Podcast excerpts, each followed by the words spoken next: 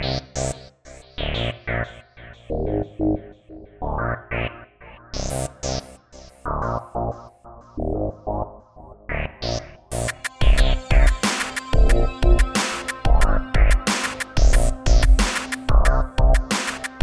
welcome to this week's Fighting Words. Donovan here. Thanks for tuning in. I have a beautiful guest today. yes, you're beautiful Thank you. on the inside.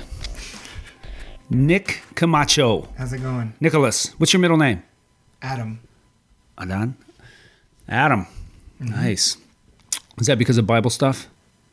Um, I'm not sure.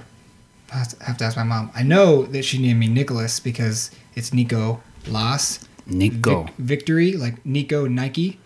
Victory. Oh. And then Olas is of the people. Nicolas, victory of the people.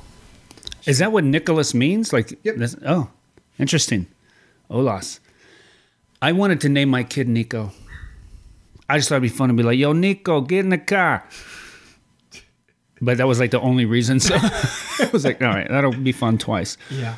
And then I wanted to name him, uh, I liked the name Luciano Um, Luciano. because I knew Italian guys growing up. And uh, one of them was named Luciano, and his nickname was Chano. And I thought that was really cool. Nice. Um, but what I found was that a lot of Americans can't say Luciano; they say Luciano. They slow it down, and that's Mm-hmm. Not right. Yep. We have, uh, Brooke and I have one baby on the way, and we've had that conversation a few times. I, I really like a name um, because of how my parents say it or my grandparents say it with, you know, an authentic Hispanic Latin accent. But then she brings me back down to earth when she says it. I'm like, yeah, no, can't do that. Yeah, yeah. You got to find one. So we think Augie works for both. Augustine, Augustine, Augie. You know, it works both ways. But Not Augustine. we go with the Augustine. Um, so who knows what's right? I like the sound of Augustine. Um, yeah. So you are you have a couple kids, you got a handful of kids, and you got another one on the way. And you've been Yep. discussing names. That's right. That's right. Yeah, you got to pick the right one. I know. Yeah, and this one is uh we so this is we have a, a girl, six year old girl, um, and two boys currently, and one boy on the way. And so for the boys, we're like, look, this is going to be their name, and so it has to, you know, match the last name and be really nice. So it's a it's a big deal. Yep. So you were disclosing to me. Can I talk about names you've liked? Oh, Sure. So you mentioned that you guys kind of like the name Ignatius, which is Latin. Um, my dad's name is Ignacio, the, the Spanish version of that, and so his nickname is Nacho. So you would be your kid would be Nacho Camacho. yeah, Yeah. So that'd be hot. yep. My brothers and I got called that enough growing up. So even if we don't name him, uh, name It's going to happen. He's going to be called Macho Camacho, Something Macho like that. Man, Nacho Camacho, all of the above. So my dad, he grew up his family, and his family he was Nacho. This is actually his middle name. His name is Jose Ignacio. So Nacho is his middle name, middle nickname. And his family had called him that. My mom called him that. When my parents separated, he became Jose. Well, I think it was more like when he got at work, he was Jose. He was always Jose, and I just never knew that side of him. But then when he remarried, that to my stepmom, Toy, it's her name. She called him Jose. So that was a whole new thing for us. And anyway, my sister, her name is Anita, Anita Montserrat. It's her middle name. So she went by Monse in our home growing mm-hmm. up. But it was one of those things that nobody could say. People say Monse. It's hard for Americans to do the Monse, the hard E on the on the end. So she was Monse or Monsa. And she, hey Monsa, Mensa. so anyway, so there's that. So I wanted. So Nick Camacho is uh, uh, is here for several reasons. When we were hanging out the other day, and I thought, hey, let's continue some of this on the podcast. And uh, he's a, a member at Cedar Rapids campus. How long you been here? We've been here since August 15th, 2016. Wow, this is details. Wow. 2016. That, here at Redeemer or in Iowa? The in Iowa. That's the date you moved here. Yep. Cool. And uh, you've been down in the Iowa City area because you attend, Yep. you're working on your PhD in math there. So we're going to talk about that. Okay. I think that's going to be interesting. And uh, I want to talk about uh, the university systems and whatever else is on your mind. But I also just want to talk about you being Cuban. I just want to call that out. Yeah. You know, you know, some people are like, I, I have a fascination with race. You know, I grew up very in a very diverse uh, background, and you know, it's it's not uh, you know like microaggressions. Like where are you from? Like I don't know where I grew up. That's not an aggression. Like people want to talk about where they're from. you know, like Right. I don't know what happened to people, but so you're Cuban of Cuban descent. Right. Yep. So my dad was born in Cuba, and he uh, he moved he moved to the states. Him and all his family when he was five. That was in 1968. Um, and there's a whole story behind that. But yeah, I um, just like you. I think I so I was raised obviously in a Latin household. My mom forgot to mention she her mom is from Mexico, born and raised in Mexico, and her dad uh, is from Puerto Rico. So I got, Mm, you got it all in there. Yeah. those people all hate each other. you got that's all that inner conflict you got going on. That's what it yeah. is. Yeah, they, they joke with each other, you know, like, uh, say, yeah, my, my kids are Mexican, or no, no, no, my kids are Cuban, and whichever whichever suits their needs for the for the conversation, they'll uh, Yeah. take that. But that's I don't know if people are aware of that you know like within. I mean, people are just racist and discriminatory everywhere. Within Latin America, they Mm. Oh, discriminate against one another. Oh yeah, You know, Puerto Ricans make fun of Mexicans, and you know everybody's got this pecking order of who sucks and why, and Mm-hmm. So which is why they all suck. yeah, yeah. So uh, I was raised in a uh, Latin household, um, with everything that come that comes with that, with the music, with the food, um, very stereotypical. But that I mean, that's what it was. I, I remember go, growing up, going to parties, uh, family parties down in Miami in particular, where all my Cuban family is, and it would just be tons of rice, Yeah. chicken, beans, great food, and just tons and tons of dancing. Yeah, So yeah, and and I, well, for my elementary and middle school years, we were in a, I don't know if you could classify it as a black neighborhood, um, but it was. I mean, all the neighborhood kids I played with were black, and I played football. like American black. Yes. Okay. Yes. And yeah, good, good distinction. And so uh, I played football throughout, you know, all through grade school. And in the town we were at, and when I was in elementary school and middle school, I was the only non-black individual on my team and on all the teams that we played. Wow. So that's that. So uh, that's where I grew up in elementary school, middle school, in a Latin household. But I went to school, elementary school, uh, on the north side of town, so it was predominantly white. Um, so we were in South St. Pete Okay. in uh, Florida, and so I had all these different, constantly just these different cultures, different angles, and I didn't really think about that until say, It just was normal to you. yeah, that's just what it was. Um, Now you're in Iowa, yeah, Whiteowa, yeah. Oh, Iowa White. mm-hmm. Yeah. So, do you think that has made you culturally flexible? I would like to say so. Um, I, I mean, so even in college, I was on a. So to answer your question directly, I, I would like to say so, yes. Um, but just in practical ways where I think that's worked out is I was totally comfortable, for example, in college, being on a uh, step team, and it was it was we were called the Disciples of Christ, and uh, it was all black. Tell people what a step team is. Some people don't know what that is. Yep. So it is Because we're in Iowa. for, well for, for for us it was a way to minister to evangelize to do performances for church groups for uh, the community whatever whatever it may have been but it's a series of i mean your performance is stepping clapping hitting your body you know doing different things whatever it is uh, to make beats to make cool dance moves and it's all in sync. Um, Would you do a uh, an interpretive performance for Redeemer to the glory of God? absolutely not. Absolutely not. Make Absolutely disciples not. that way. So it was so so uh, in that situation I was uh, again and I, and thinking back I didn't think about this at the time. Even though it was in college I was the only non-black person on the team and the team had a men's team and a, and, a women's team there was probably 20 to 30 maybe that's a little bit maybe 15 20 but anyways and it just didn't like dawn on me that hey everyone looks different than me um I mean, if you would have asked me, like, "Oh yeah, yeah, they're black," and but But you had like, grown up in that. It's just not a- yeah. exactly. It just wasn't a thing for me. So I'm, I'm just bringing that up as an example to answer your question. That yeah, I I think it's made me flexible. I think it's made me um, not think too much about it Yeah. um, in that way. Yep. So, are you a communist? No, Are you a capitalist? You didn't know I was going there. Who did you vote for? and why? uh, I will not say, You voting for Biden? It- it- well, who am I voting for? Who did you vote for? I'm just Uh, kidding. I mean, you're free to say, Here- here- here's the thing: whatever I say, it'll I'm gonna upset half the people who are listening. no, You don't think so? Not half.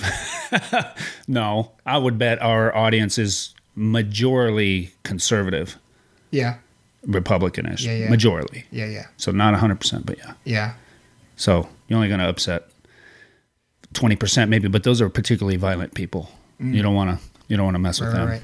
Yeah, no. So you say am I capitalist? I, I don't know. Uh, I think that. I mean, I was raised in. I went to public school, and I just remember all the great things that I learned about capitalism. So I'm. I'm Sounds inclined- great. I'm. I'm inclined to say yeah. Yeah, I mean, been brainwashed. it's- It seems. It seems fine. Um, It seems seem- fine. I mean, it's, it's, it seems. It Yeah. seems great. I- honestly haven't put too much thought Sure. into it, and I'm not really. And we're not going there. That's not our, our area. Um, but I was, you know, obviously playing off the Cuba thing. Yeah, yeah, yeah. My, Uh huh. So my uh, uh, grandfather was a a communist sympathizer. So this is back in the fifties, Cold War stuff, and he was a communist, and he was a professor, and he would teach that stuff. And what from what I understand, there was pressure on him. He wasn't able, able to teach what he wanted. He left, moved to Mexico. Mm. My mom followed him down there, like her family, and that's where my mom ended up meeting my dad and where I came from. So there's like this Where where'd you say he was originally from? grandpa mm-hmm. I think they were in massachusetts Oh, They're Amer- american white you know my mom's white but she's culturally mexican she grew mm. up in mexico that's how they ended up down there and then she met my dad nacho and they ended up moving up here so Gotcha. anyway so c- c- it's because of communism that i sit before you today Same. that's right Yeah. how'd your dad get out of cuba Yeah. Great question. I. Uh, what's your dad's name Carlos. carlos Carlos. Mm-hmm.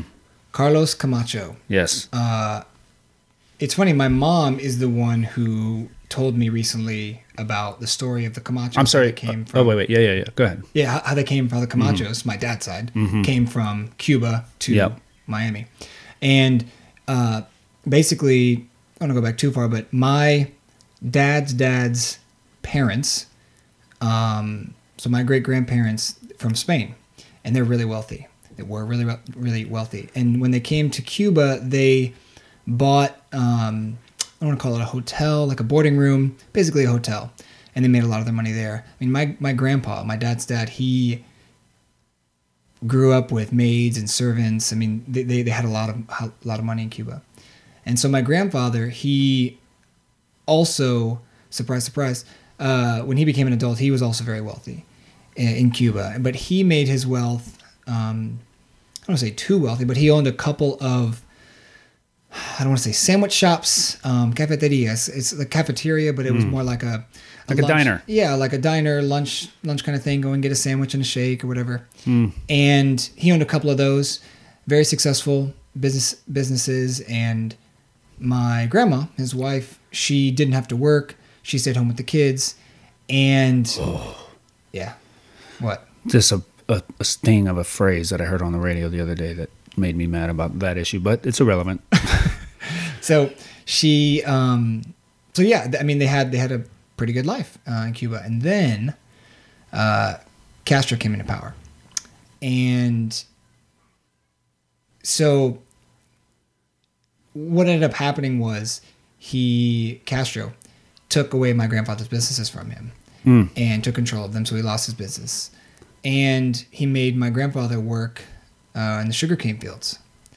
And so he went from owning multiple businesses to working in, in sugarcane fields. And my grandmother, well, that's his just desserts for all his years of oppression.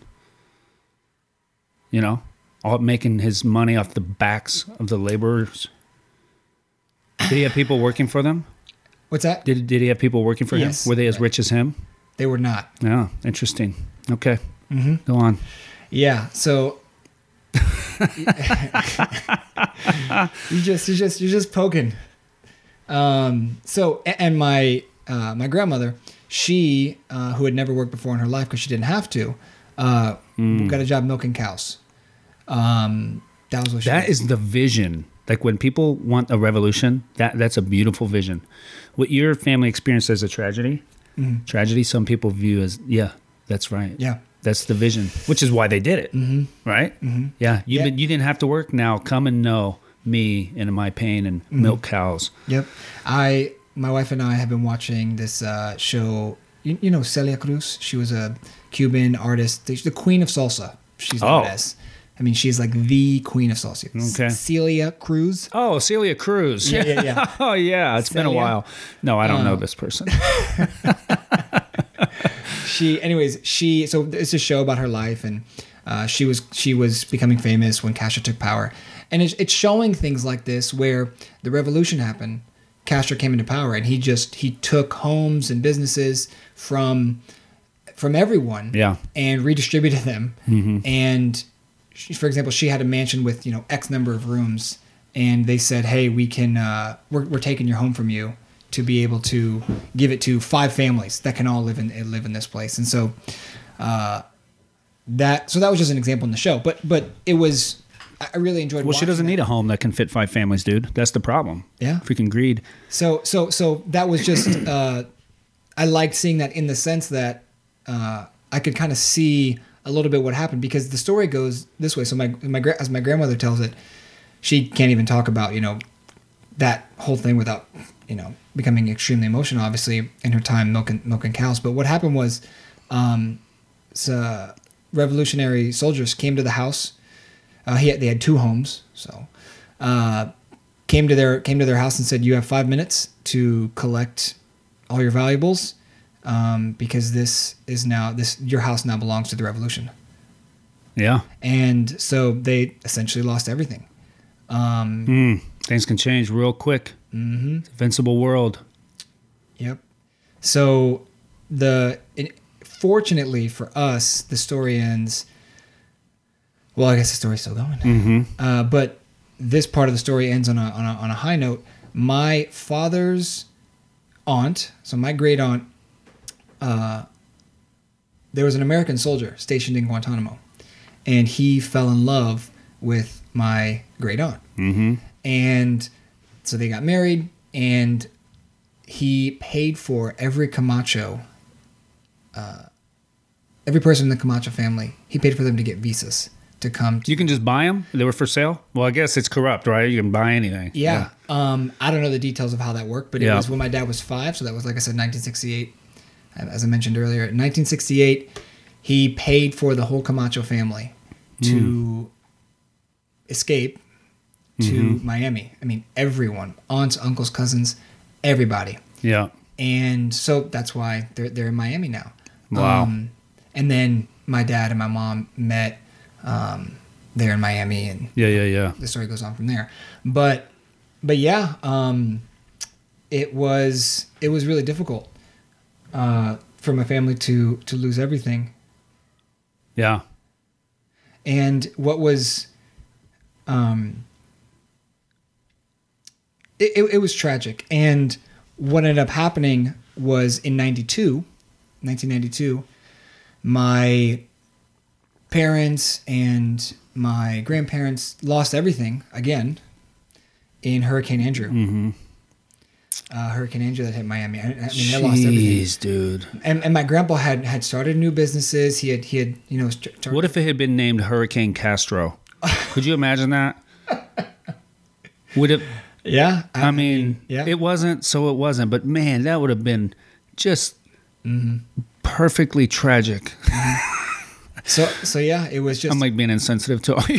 no no. I mean, yeah, it, it was. uh Yeah. So they is, lost everything. They lost everything again, and so I my my mother likes to tell me. So nine months later, I was born um, after the hurricane hit, and so she she loves to tell me how what Nothing.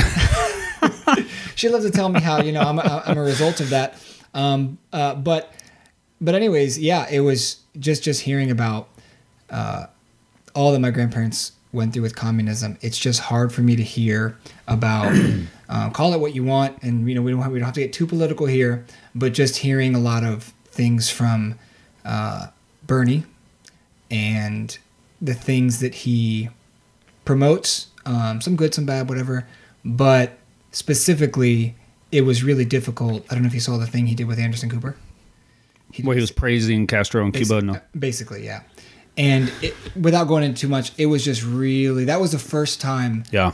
I really just got incredibly angry because it's like how how are you defending and Yeah. standing next to that kind of that kind of person. I mean, people were not in my family's case, but people were murdered, yeah. tortured, and all that kind of stuff. And it was just like, oh, but they had a great education system. They taught people to read, great literacy program. That's to read communist manif- manifestos. Uh, one here's the thing that's tricky about someone like Bernie is you know he will say, "Well, I'm I'm talking about democratic socialism like in Sweden," and it's like, or Denmark. It's like, okay, maybe, but is there actually more you want, which is why you sympathize with these guys and can't just speak out against it? So.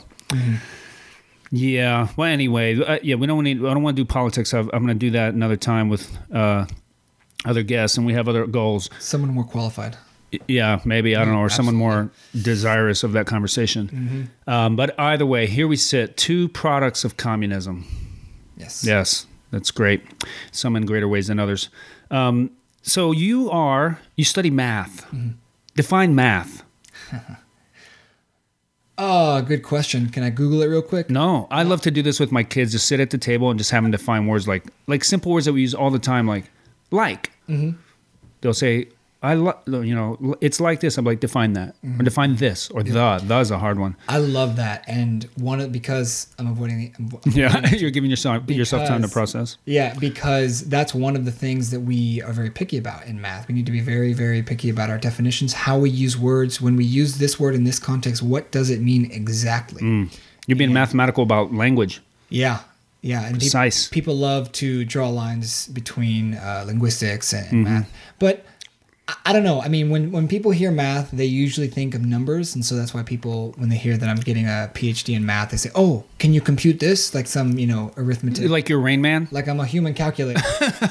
yeah. I actually thought about that. I had a couple equations that I thought, okay, certainly you must be faster than the average person to be able to do math in your head, right? You've exercised that muscle. You, Simply because it's come up, yes. But I mean, just the other day, what was it? I did like seven minus nine, and I said it was two, yeah. and I was like, it's two, right?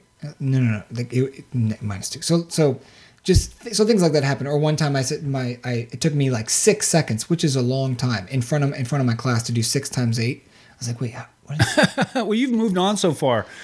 you know, you're up here doing like alien math, and you're like, wait a minute, that's like, what, what Yeah, was yeah. that? Yeah, so so math is the we like to pride ourselves on being one of the the, the purest science Hmm. in the following sense that we don't depend on anything from any other uh Don't you depend on language? Shoot, I just that's too just- much, right? Don't you depend on um, on on uh, existence? but in terms of doing our science we don't depend on chemistry on biology on physics Okay. Um Well, obviously you have to have language, right? That's, Right, right, to, right. to be able to communicate. But yeah, yeah. Whereas where chemistry is going to use math, right right, and biology is going to use math and Right. other stuff. Okay, so you're very proud of that. You're pure. Yeah. So and so yeah. So so even I, I do. So there's two main groups, and uh, one of them is pure math, and one of them is applied math. And okay, so applied math takes the pure math and then applies it to real world situations. Um, and so I do pure math, which is just math for the sake of math. Here is a mathematical object. Here's another mathematical object. Let's discover how they interact, how they relate, et cetera, et cetera. It's just you're solving uh, abstract mathematical problems for the sake of solving them. Sure, they may be applied somewhere down the line in the future. But, Yeah. But the reason we're doing it and what we're doing is just uh, for the sake of itself. Do you have examples of, like, what are some key examples of how Mm-hmm. the the pure math that you're doing did work its way out into culture and economics and Oh, absolutely. people having jobs and the big the big one that comes to mind is uh, cryptography, encryption. Um, Okay. The fact that and now I, I this is not my area. I do not know too much about it, but I do know that the security of you know our credit cards comes down to uh, prime numbers and uh, arithmetic geometry um, which is which is a whole field that tries to make more general the theory of prime numbers. Anyways, um, so yeah, so things like that where we have proven particular facts about numbers, Yeah. and we use those facts to make uh, things very secure. Again, not too knowledgeable in that area, but but but that's one of the ways that it's worked itself out. And then, um, we have to get, get into that example. Go ahead. Yep. No, that's good.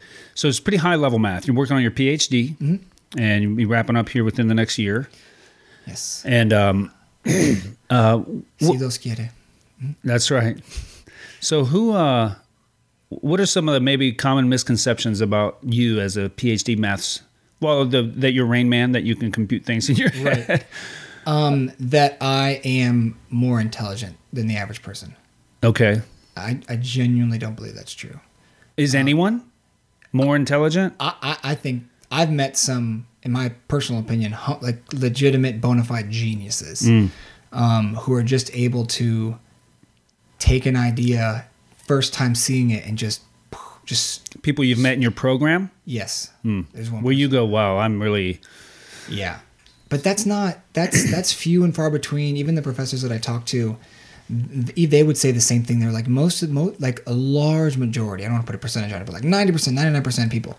That's they're just average people who have just chosen to put their efforts into working hard in this one specific Right. area. So there's not a level of, um, and this is what I try to tell my students because as part of the program we have to you know teach undergraduate classes, is that don't believe that there are just you know people who are good at math and people who aren't and more intelligent less intelligent. For the most part anybody who thinks about something for long enough the average individual will know it at the level that a phd student or you know a, a doctor in uh, not a medical doctor right but but you know a doctor in Yeah. mathematics does um, and so I think that's that's one of the biggest ones that people think I am more intelligent. It's like no, no, no. I've just chosen to. You know, you chose to get a degree or not get a degree Sure. and open up a business, and you put your hard work and efforts there.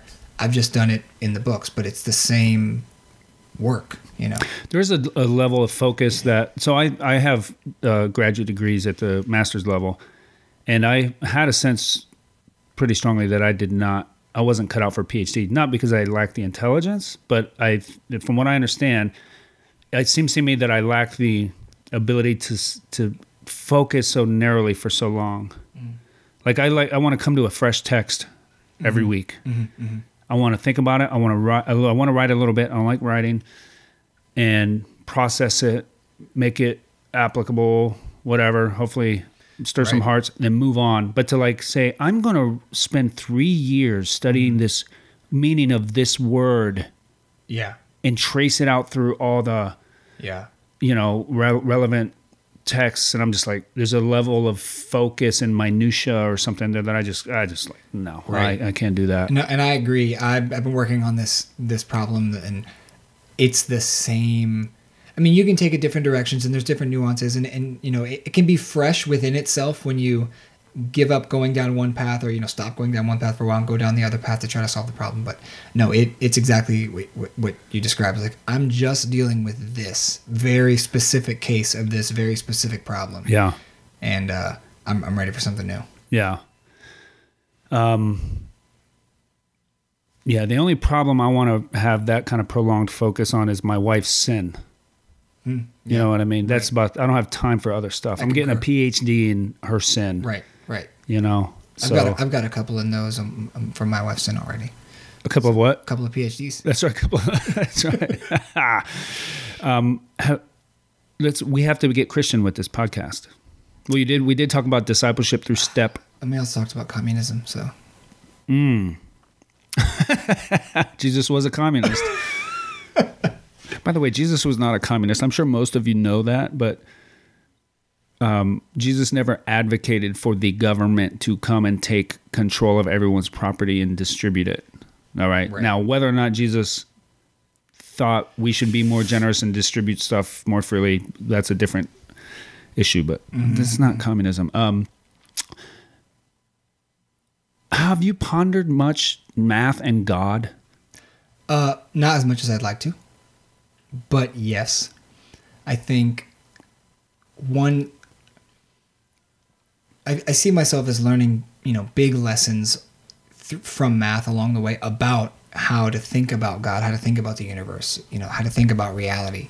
And one of the things, so, you know, first day in graduate school, in one of the main classes that anybody who does advanced math is going to take, we talk about our axioms. We talk about, okay, we are going so an axiom is just something you take to be true. It's just Self-evident. We, we all agree, exactly. We all agree that this is a fact.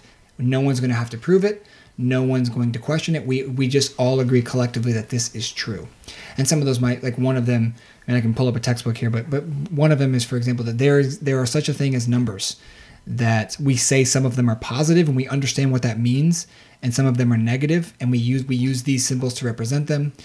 And um, there's one number that's not that's neither positive nor negative, and that's this. You know, so so there are just these these these uh, these axioms that we take with numbers, and you know you can go on and on from there. Because at some point, um, because what we do when we make a formal mathematical proof is we ask, okay, why is that true? Well, here are the steps. Okay, why is that true? And you could just keep going down forever. Why, why, why? Mm-hmm. You got to start somewhere. Exactly. The axiom says, okay, we're going to start here. We're not going to go back any further. We're just going to agree to this. And so something like that makes me think, okay, why do you get to say like who who gave us these axioms? Who gave us these self-evident truths, whether in math or somewhere else? And it just honestly for me just increases. I, I've never personally been one to question God's existence. That hasn't been one of my struggles.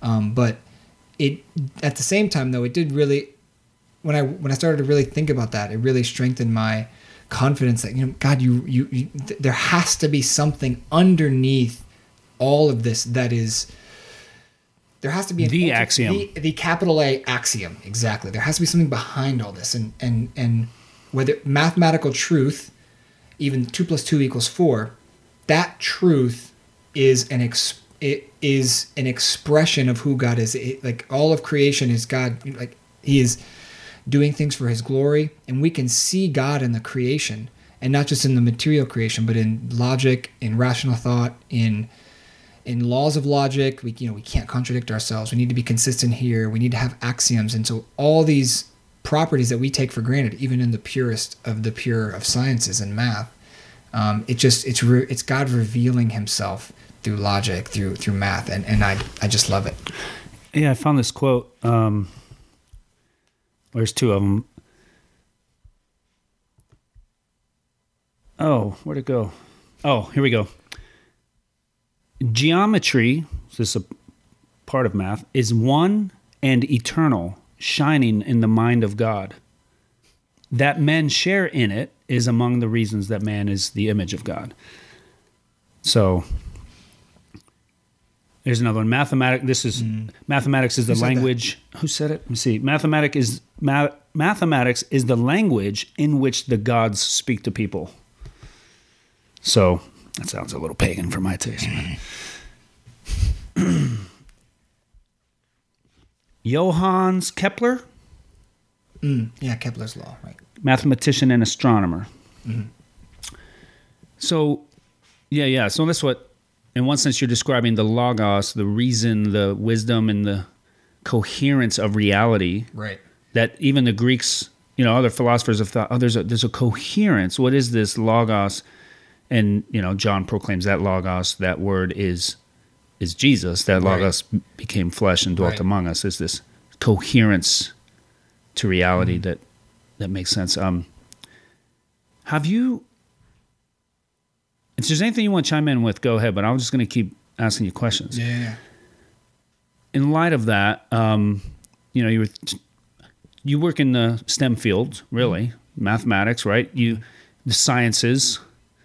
Um, what do you make of this idea that there seems to be this uh, polarization between God and science?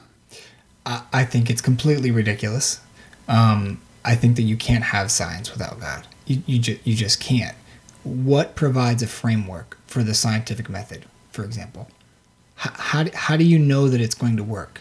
One of the one of the biggest ways I've heard argued is the principle of induction. Have you heard of this? Mm-mm. It's how do we know the future is going to be like the present? How do you know that in the next five seconds you won't float up and float up out of your seat into the into the sky? How, how do you know? Can I can I play devil's advocate against Mm-hmm. that? I don't know, but I'm just working on history, and it seems until I'm proven otherwise, I'm going to work on that assumption. Like I don't need God. So so I mean so, so basically the, the the the past informs the the present and the future. You're you're confident. I'm assuming, in that, yeah. Right. So so you I have any reason to do anything else. right. You just have confidence that this is going to going to keep going as it is because of what history is, has done. Sure. Yeah. So you're, I, are you? would, I would. I mean, I would say how again where. well, because the laws that- of nature are fixed. That's that's. Re- how do you know? Who told you that? I haven't observed any other. I haven't So- observed any change. So you're going based on your you're you're using faith. I'm using my obs- my observations of the past. That's faith. Well, sh- okay, yeah, I have faith in the laws of nature. Mm-hmm. Yeah, I, mean, I don't yeah, I know. I mean, it would. It, I would still.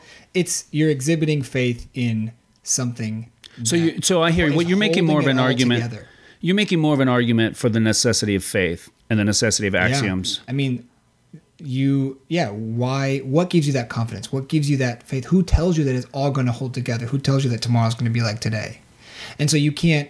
So the principle of induction says the, we believe we hold as an as an axiomatic truth that the future will be like the present. And so that you know one of the things that we learn in middle school, elementary school with the scientific method is that you should be able to reproduce the same results. If you Two perform- two is always two. yeah, if you if you perform an experiment, you should be able to, you know, given given the same circumstances, the same experiment, the same procedures, you should be able to reproduce the same results. That's one of the things we'd like to see some consistency. And the fact that you can bank on that, depend on that, is you're using this principle of induction that the future will be like the Okay, past, right. like the present. And that requires faith that Yes. the laws of nature, that Yeah. the laws of the universe are going to hold together Right. and it, it just begs the question of well, Why? who or Yeah. what is holding that together how why can you have confidence there by the way fun fact confidence confide with faith With faith. Hmm, so you- interesting. when you have confidence in something you're you're you're agreeing with it with faith Yeah. Yeah. So I think, uh, yeah, this is where the axioms thing comes into play. Like, I hear the argument. The argument you're making is more that that I'm acting in faith, but I could see the the argument for yeah, but I just have faith that existence is existence. Therefore, but that uh, that doesn't that doesn't necessitate uh, an ex- a transcendent creating God in in my mind. I think there's other arguments for it Um, or other see for me when i look at the coherence of the universe that to me has now become self-evident uh, that it ma- uh, makes it self-evident that there is a god. Mm-hmm. But that's an axiom. Like i can't actually argue that someone into that. And they go mm-hmm. well it's kind of like god says that the, the heavens declare the glory of god. Mm-hmm. Where? Well the trees the stars math all these things. But some people look at it and go i don't see it. Now we know they're suppressing the truth right? Um, but I went from when I was an unbeliever. I didn't see God everywhere. It didn't make sense. It wasn't self evident. But what happened was when I became a Christian, my axioms changed. My self, what I believe to be self evident, changed, and now it's obvious. I'm like, of course, the coherence of math means there's a there's a mind, Right. Right. The existence of language means Right. there's a speaker. The existence of morality means there's a moral lawgiver. Like, um, but yeah, yeah yeah and for anyone who's uh, have you heard of vern poythress or Mm-hmm. Po- Po- pythress um, he's a reformed guy. He he he's uh, got a phd in math. He wrote this he, he's wrote many books on redeeming the sciences but redeeming mathematics in particular. And he argues that um, just as you said the fact that use the example 2 plus 2 equals 4 it has it's true universally. It's omnipresent in that way. You know um, it's uh, it's it's an eternal truth. No matter where you go it, it's true and it's it's an immaterial and invisible like number a number is not a object it's not there's Right. no matter to it it's just, Yeah. it's an idea it's a Abstract. concept. and so it's immaterial and invisible but it is known through its manifestations like i have two apples and i have another two apples well that's four apples that's dem- that- that's manifesting the truth that two plus two is four and so mathematical so God is math. you don't go too far with it but that but that the creation reve- has in it, as we're saying, divine attributes. It's it's um, it's manifesting. You know, like you said, we speak, and so we have to know that there is a capital S speaker. There's someone behind the language, um, and so when we see truths, mathematical truths in particular, having similar or the same attributes of God, there has to be someone behind it giving that. I, I, I think. Okay, I like that. Um, have you? So in the universities, there's uh, I'm speaking generally here, but I think it's fair to say in secular universities, there's a spirit of hostility toward God and Christianity. Not among the I've the never seen that before in my life. But I'm imagine that's not as high. Like in, the, in it depends on what you're, what field you're in. Mm-hmm. Does it come up in the math department, or people? It's just you're just doing other stuff. You have have you experienced a spirit of hostility toward? No, I haven't. Um, in the math department, I have taken classes in education. Um, th- just speaking from experience, in the science, I shouldn't say sciences, in the areas that are more subjective Yeah, and that are more that can be more, you know, opinionated. There's there's a lot more hostility, um, and so in some sense, because math is just fact, black black and white ink on paper, like it's just it's kind of irrelevant whether or not you believe in God. paper. We're just solving this problem. correct. Yeah, But when we start talking about ethics or the best way to do this or the best for economics, Yeah. I, I've I've uh, seen some of that. I've taken some classes, like I said, in education, and what's the best way to, you know, teach college level classes, and what are our assumptions going in, and et cetera, et cetera. How how can we create safe spaces and all this stuff that that I've I see a lot more pushback there, just in my experience. But yeah, no, it doesn't really come up in math. What about your, um, yeah, your presence there at the university as a, as a Christian? Like, to what extent? How would you rate your missional presence? Hmm. What do you mean? So we're all missionaries sent into the Right. into the workplace and wherever we go, and you know, we sometimes we do better than others. Mm-hmm. You, as you reflect, you you know, you're on you in your last year. You spent how long here now? This You is the end of 16, my so- fourth school year now. Yeah. So pushing four years.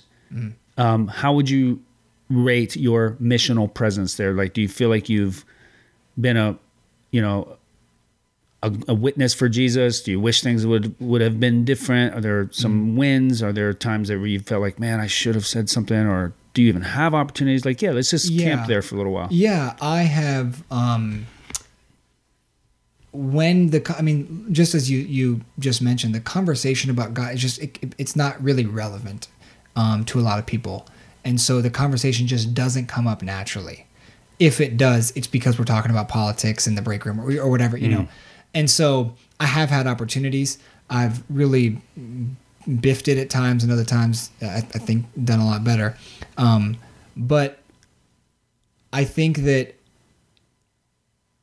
it is it's something that I've definitely been made to feel like an outcast with, um, in the sense of like, "Oh, wait, are, aren't you, aren't you getting your PhD in, in math? Like, how, how can you believe that there's a God? Like, there, there's just this disconnect when people realize, oh, this guy's talking like he believes the Bible. Because it seems so fairy tale-ish. Right, right, yeah, exactly. What's interesting is a caricature there because I do think when I hear people, not everyone, but well, I would say most people, if you don't have a robust understanding of Christianity, it just does seem like all these people that believe in fairy tales, they're not, they don't use their minds, they don't brain, they don't use their brains, they mm-hmm. just, you know, just believing things that are made up that make no sense. Where to me, it's like logically rock solid, mm-hmm. coherent. I've read philosophy, I've mm-hmm. read the big giant, you know, like Yeah, like you're telling me Jonathan Edwards and Saint Augustine and Poythress are dumb? Yeah, They're not right. dumb. Right. Yeah. And, and what what I have seen is when I have had you know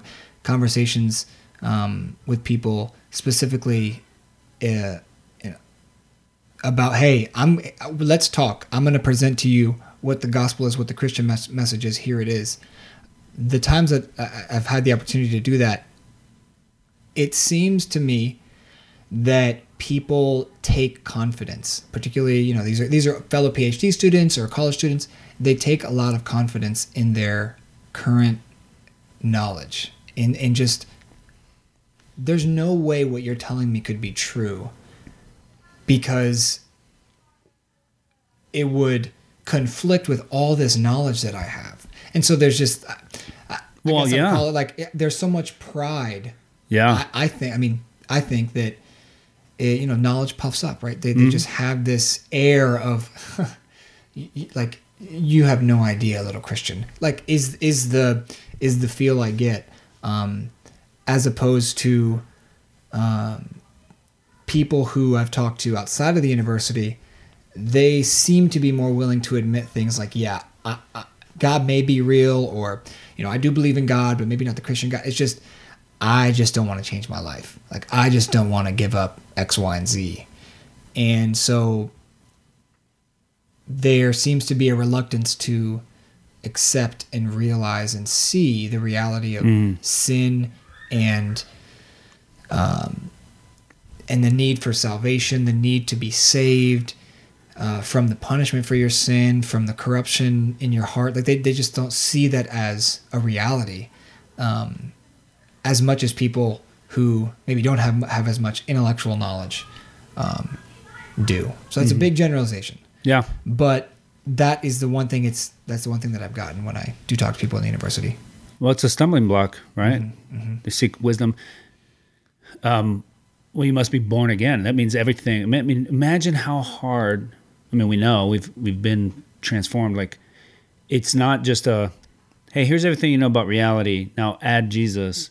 Mm-hmm. It's you're talking about changing your axioms. That they're axioms. They're at the bottom for Mm-hmm. a reason. And what with the amount the amount of trauma it, that would be needed and experienced to change that. Yeah, Mm-hmm. and and we know that's what. I mean, nobody's very few people's, you know, testimony is.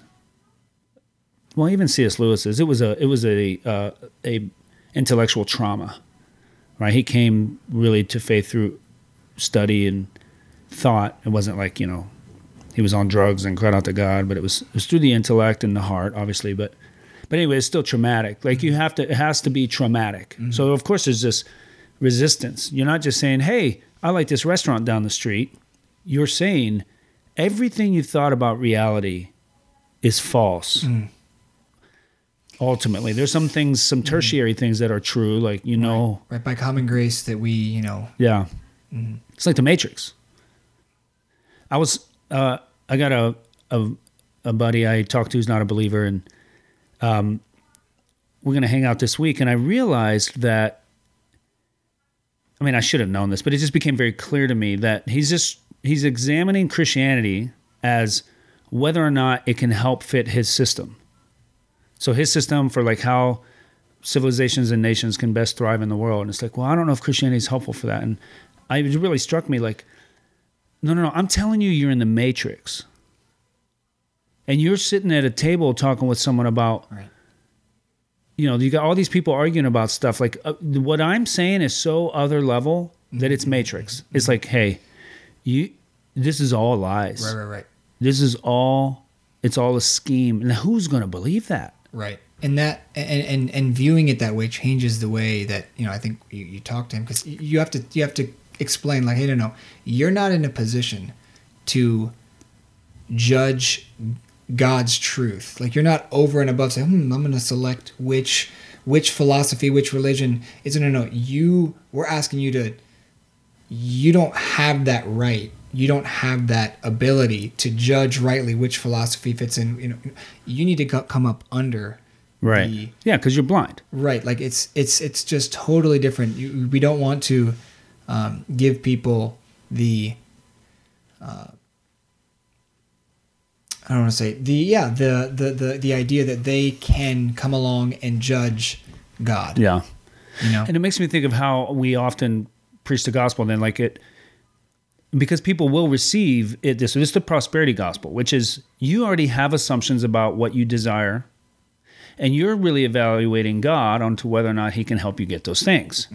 So you want a wife, you want to not be sad, you want a career, you want your country to prosper, all these things. Is God so that's the objective now is God a helpful tool to is Christianity a tool that can advance that? Versus mm-hmm. you're you need rescued. Mm-hmm. Like you're in big danger. Like you literally are blind to reality. You're plugged in to the demonic world. Mm-hmm. That's what it is, right? The agents are are the sons of God. And I'm not here to help you find a different job in the matrix. Mm-hmm. I'm here to get you out of the matrix. Right. Right, And then go back in. You know, so I've just been watching that with my kids and so yeah, what are we offering people? What is the truth there? Mm-hmm. So yeah, so that's a very big barrier. Who Right. would believe it, right? Mm-hmm. And uh, Morpheus says to Neo in that in that movie, he says the Matrix cannot be explained. You have to see it for yourself. When that's being born again, right? Like he could, no matter what Morpheus said to him, he would always have doubt. You know, he took he took the pill and got out, and then he was like, uh, like open his eyes, right? And uh, so yeah, the intellect is one of those barriers for sure. Um, I have one other direction I want to go with you real quick. Do you have uh, some things there on your computer that Uh, no. Um, I mean, just some. you just type out reminders to be nice? Is that what it says? Yeah, yeah. Just be. nice no, I mean, you know, Don't I have, swear. I have some. I have some. We already talked about with you know axioms Mm. um, and how those kind of were just examples of things that I've learned about uh, reality, about logic, about conversation that math has helped me to see. Mm-hmm. But um, like one of them is uh, recently. Here's a really recent example for me. I'm trying to prove something in research. Like there's a mathematical thing that I that, we, that I think is true. That other researchers have said, yeah, we conjecture that this is this is probably true, and I've been trying to, to prove it, and for months now, and I have made many mistakes along the way because I already have my conclusion in mind. Mm. And so, I just and just the just uh, few days ago, I met with my advisor, and um, I showed her a counterexample that just blows the whole thing up. That's just like, look, here's a specific example that makes all that conjecture about that truth. It's, not true.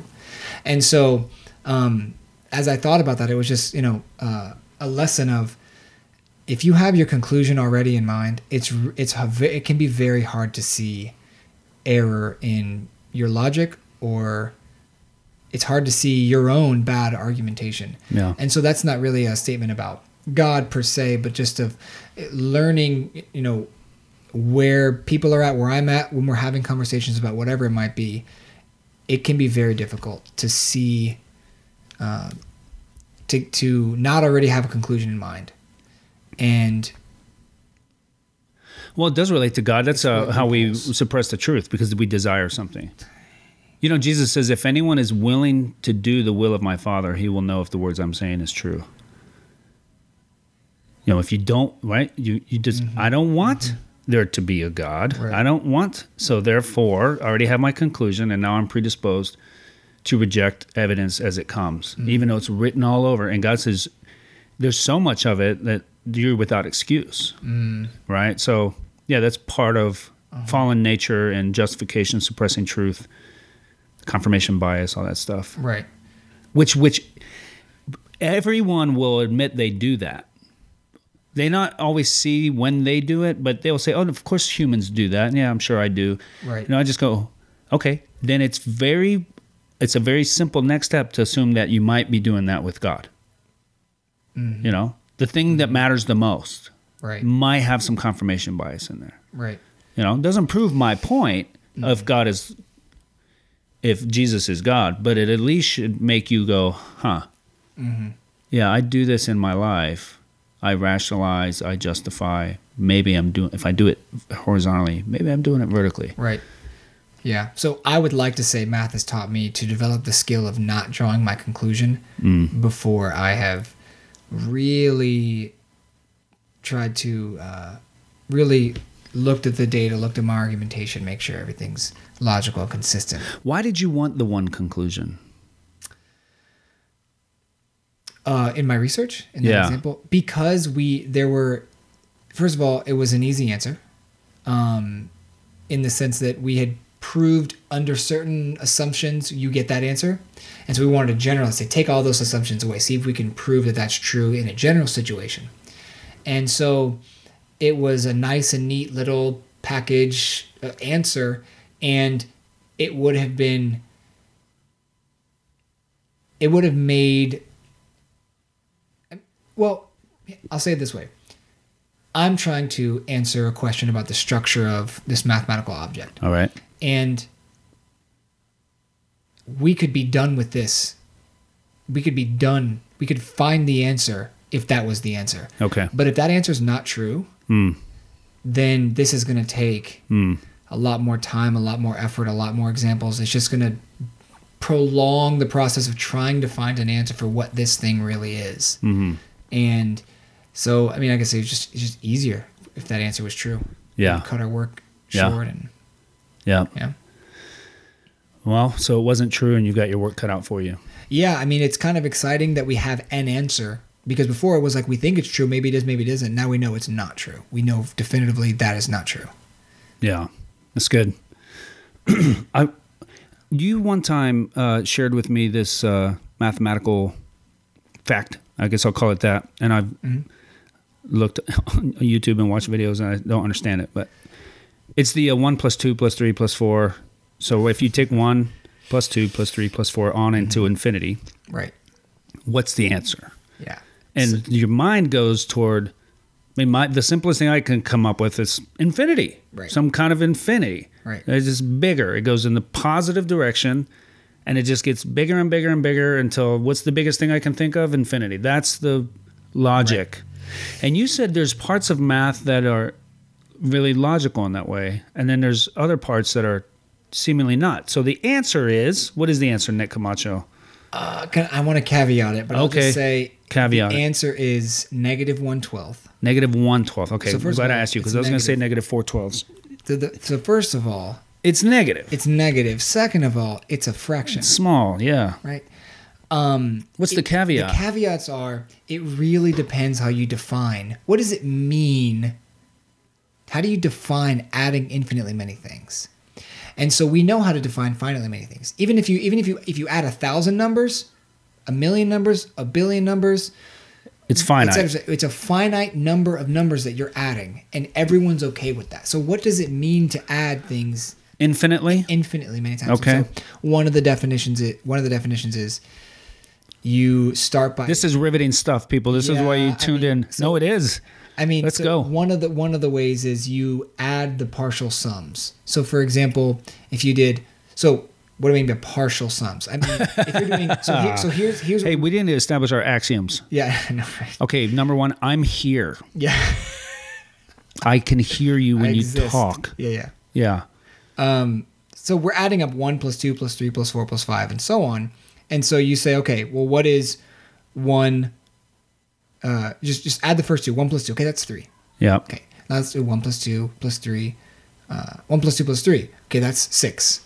So you have three and now six. Okay. And so then you you try to say, okay, you have three, six, and then now you do one plus two plus three plus four, and you get get another one, right? All right. And so you you the answer is what do those numbers three, six, ten, and so on? What do they? Why would you do the math to? that way? Oh, Like you break it up. You say, okay, let's Okay. do the first two terms. One plus two is three. Okay. All right. Do, do the first three. but why did you One make that decision? That is. That's when you- question. instead of question. just- Good question. One plus two is three. Plus, you know, there's you Right. decided on a different method. you, you, you, you add up the first two, the first three, the first four, the first five, and you look at the results. You look at those answers and say, what are those numbers getting closer and closer and closer to? Infinity. Exactly. And so that's why It's the same answer in my head. absolutely, absolutely. It is the the I would agree that it, the answer is infinity. Oh. But if oh. you make different but if you make different assumptions uh which I don't want to. I don't want to get into. So- but, so- but when you if you make different assumptions on how to add up infinitely many things and whatever you're applying it, uh, using it, whatever you're applying that to, you can make those different assumptions. Uh, you get negative one twelve. I mean, this is in So you don't think that's you- okay? But you don't think that's faulty math. You don't think that oh, I see what they did there, but they did something funny they shouldn't have done. Or do you do think so? Yeah. So in in I I think that it in pure math, that sum isn't is is infinite. It is it's undefined. Oh, It's so not- I was right. I knew I that. mean, it is. Yeah. Dang, I, I I'm at least as smart as I you. don't fully understand all the reasons that people have I mean, I've seen proofs for it. But I don't understand them. That's you can go on YouTube and watch a proof, and I'm like, Right. I don't know what you're talking about, dude. Like, yeah, I've seen I've seen those YouTube videos, and I've I don't. It, it seems funky to me. There, there's there's a few step people have taught. You know, you can look at the counter arguments on YouTube. The, here's why it's not negative one twelve, and it seems funky to me. But when I teach a calculus class, we do, we we talk about infinite sums, and people we can compute these things, and if that sum came up, the answer is it's infinite, it's undefined. Hmm. For me, yeah. but for me. So now math is subjective. We went from it being the thing, the rock stuff, but there's all these assumptions and definite how we define And- words and the, Absolutely. There's even this. uh and yet we can still build rockets. Yep. Yep. You gotta have the right assumptions. There's there are different. We I, I got uh, I was in a class a couple years ago where we had to go back to what our axioms were, and it was like here's the list of 20 axioms, and because we needed to include, it this gets real hairy if you heard of like uh um what's his name, Russell uh can't think of his name Schmidt, Uh, no Alan, Bernard Bernard uh Bertrand Russell. that that guy I don't know Um, who it is, but that name just popped in my head. Yep. He uh there's Russell's paradox and so basically we needed to redo our axioms. There's the Zermelo Fraenkel axioms and then there's the Gödel Bernays axioms these are named after mathematicians and and you need to add to your axioms in, order- in order to avoid paradoxes and contradictions. And so, we, anyways, we, we had to go through those things because there was, you know, we talk about like a set of objects. A set might contain uh, one, the numbers one, two, and three, and then another set might contain, you know, star, circle, square, whatever, just different sets. And we needed to avoid the paradox of the set of all sets. So think of a set of objects. what you talking about? The set of all. se- Okay. This- yeah. So so is so How's that a paradox? because because is that set the set A of all set? sets? It would it would it's a Oh, set. it'd be a set. Oh, It'd have to be Holy crap. And so you so we- Oh. so literally what it comes down to is we just change the language to say the set of all sets doesn't exist. There's no such thing because there would be a paradox. Of well, that set would be in, in itself, but then that would be in. So Yeah. to avoid that, we just say it's a class. It's a class of all sets. yeah, yeah, yeah, yeah. So you have to change around your axioms, and, and it gets super technical. And uh, but but the the thing of it is, is that you're right. We do have to continually revisit our axioms and see if they're really matching with what we're finding in the real world. Like, do are, are they really ma- are do our axioms really match things that we would consider self evident? Um, and so Yeah, right. That's good. Um, that's yeah. I would enjoy that kind of thinking. Um, speaking of, do you get to talk about this stuff outside of? So you've got that little world you go into, and then you know we're doing this, but like, how often do you get to like? does- Do you get to share that delight with others? Like, do you talk about this with Brooke, with your wife, or is As she much- like, get mu- out of my face, as dude? much Like- as I can, and she she indulges me. She just says like, "Look, I have to tell you about this, and it'll, it'll even be on my research. I'm like, okay, here's here's what we've been doing, and I'll try to really just like, don't think just it's this object with this one, and, and I'll try to go through the whole thing. And I was like, and it turns out that this isn't true, or that this is this is the way it works, and isn't that great? And she's like, yeah, it's great, babe, uh, but that's that's the most I can do. Um, but no, the answer to I'm sure there's a lot of jobs so like that. Though I think of guys like engineers, and they come, Yep. "Hey, babe, here's what we, here's the little thing, you know, this Right. one part of this airplane that I've been coding for, and Right. here's what happened at work." And she's like, "It's just hard to connect." Right. Yeah, and that's I think that's one of the things that uh, that frustrates me is that this isn't to you know elevate myself, but it's that if you don't know the language of what we're talking about, it's you, we can't communicate. And some Yeah. of the, some of the words that I use in my thesis or some of the symbols and how they interact, you literally need two to three years of of, of training and education to understand what those symbols represent, what they mean, and, and That's how people feel when they show up at church. No, literally, like Yeah. we, they show up and we are we're singing, "Teach me some melodious sonnet sung by flaming tongues above." Praise the mount unfixed upon it, mount of thy redeeming love. And they're like, "What?" Yep. I literally just sat with my kids and taught through that hymn, and they don't they didn't know what any of it meant. I'm like, Right. Mm-hmm. they've been singing it for years. I'm like, well, maybe they should know what it means. Yeah. And now they're like, oh. Yep. but yeah, that's you know that's a it's a language. That's a feature of language and us having different.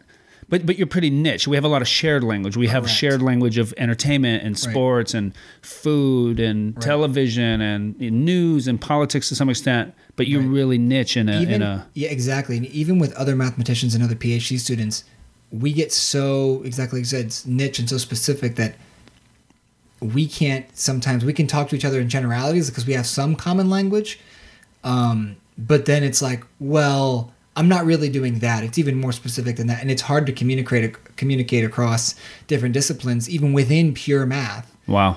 because it's just you got to know th- about that particular Yeah. field that particular subtopic You got to come up for some air, man. Mm-hmm. Wow. Um, yeah, that's good. We don't have a lot of time. I wanted to get into the university system as a whole, but maybe we'll do that another time because we're already over an hour. Um, and maybe probably best anyway. um, so when you are done thinking and you just want to uh, just Mm-hmm. be, where do you go? What do you mean I don't mean in a you know like in a bad way or anything. No, just no, like sure, you want to rest. Like you watch yeah. stuff? Do you play? Do you just want to go for a run? Do you want to watch a show? do you play a video game? Do you yeah, like yeah. you know I- just like turn that freaking thing off? I'd love to be a fly on the wall in one of those rooms though someday and just like watch you guys go. Like Yeah, yeah, yeah, yeah. probably for about four minutes. Um, yeah, I so I personally I like video games. yeah. So that is you'll catch me either playing a video game, reading a book. I mean, here's the thing. Here's the thing. I lately it's really been reading books. I haven't really touched the the game thing, the Xbox in, in a while just because I when I do say okay, my laptop's closed for the day, my pencil's down, I'm not doing any more math. I want to go read um, various books, theological books, and even though it can be equally uh, rigorous and scholarly and technical, I I just I still I enjoy that Yeah. um, It's good. just as That's much. You know, that's great. What are you reading right now? right now I am reading a the first of four, soon to be five volumes on church history. Oh yeah, yeah, that's right. We've talked about that. Yep. So yeah, Yeah. Fascinating. yeah, yeah, yeah. So I'm reading that. Um, I'm always reading like three books at a time. I'm reading this other book on informal logical fallacies. Hmm. by so so things that are like they're not they're not well formal fallacies. You know you, you can't engage in contradiction right? That's you can't say something is true and then simultaneously it's not true. Um, but these are informal. These are you know fallacies when you're arguing fallacies of distraction. Like you, you attack the person instead of the argument. Right. so that's that's an example Yeah, yeah, yeah. so so i'm reading a book about you know listing all those and explaining them and giving examples It's rampant. That stuff is everywhere. Yeah, yeah. I, I and and what's really neat is at the end of every chapter, there's exercises. Like here's a situation, which logical fallacy is being, Mm. and it's and it's it's actually more difficult. Even though you know what the Sure. fallacy is, it's it, I find myself uh, sometimes I'm like, man, I have no idea what this is, which one this is, and, and as soon as I hear the answer, I'm like, oh, of course, that's Yeah. what they're doing. It's clear. So, but it's hard to see. growing in that skill it seems like it would be uh, beneficial, but also potentially uh, make you the annoying guy in the room. Oh yeah, just ask my wife. Wife, No, yeah. seriously, seriously. I mean this in all sincerity. Ask my wife and ask any person who has uh, led me, like as a group leader or elder or pastor um, in previous churches. I am. I think all this math and all this logic stuff and has really at its on at, at its worst has made me extremely critical because I want to say no no you use that word here differently than you used it here that's inconsistent yeah. um, or just in, in various yeah, ways it's a fun guy. and so yeah, and so at its worst, I'm just beating people over the head with like uh, ignoring what like. So, so I'll just use my wife. Mm-hmm. The spirit of what they're saying, Like, yeah. like no, no. d- My wife will say something. She's like, you know what I mean, and I do, but I want to pick out. No, no, no, but you said that, you know. Um, so that's that's one way um, at its worst, but at its best, it, it allows me to see that that critical nature allows me to see potential problems. It allows me to um, argue better and, and i don't mean argue in, in, a, in a divisive kind of way but argue in terms of where do i uh,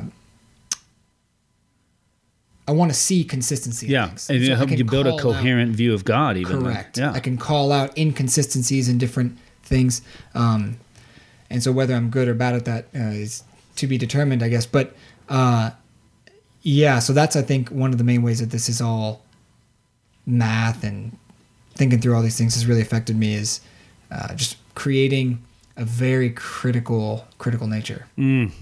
You know. Yeah. Well, I don't have to be around it much. Mm-hmm. So plus you you pretend with me. you'd be nice still. Just you wait till we turn off these cameras. That's right. I'll keep them rolling, dude. I took some notes on some of the All the things you said. yeah. Sorry for all the logical inconsistencies. So Yeah, I know the, big the big uh consistency is my big thing. Like you need we need to be consistent when we're analyzing this, this, and this. Be consistent. And I think the irony of my life, probably the irony of this podcast, will be uh, I was just inconsistent in a big way on something I said, or like you use this argument to say this, but now you use this argument to say that. And so I think that's what's going to end up happening. Yeah. I, har- I harp on everyone else and and sometimes myself about you need to be consistent, be consistent, be consistent. And then at the end of my life, someone's going to say like, look, look at this big inconsistency. well, yeah. Like you say you love God and then you sin. How about that one? but that's not a logical inconsistency. No, no, no, So yeah, we're talking yeah. about different things. But no, no, no, yeah. Um, good. All right. Camacho, thank you. Thanks to all you for tuning in. And uh, yeah, we'll sign off. See you guys around. See ya.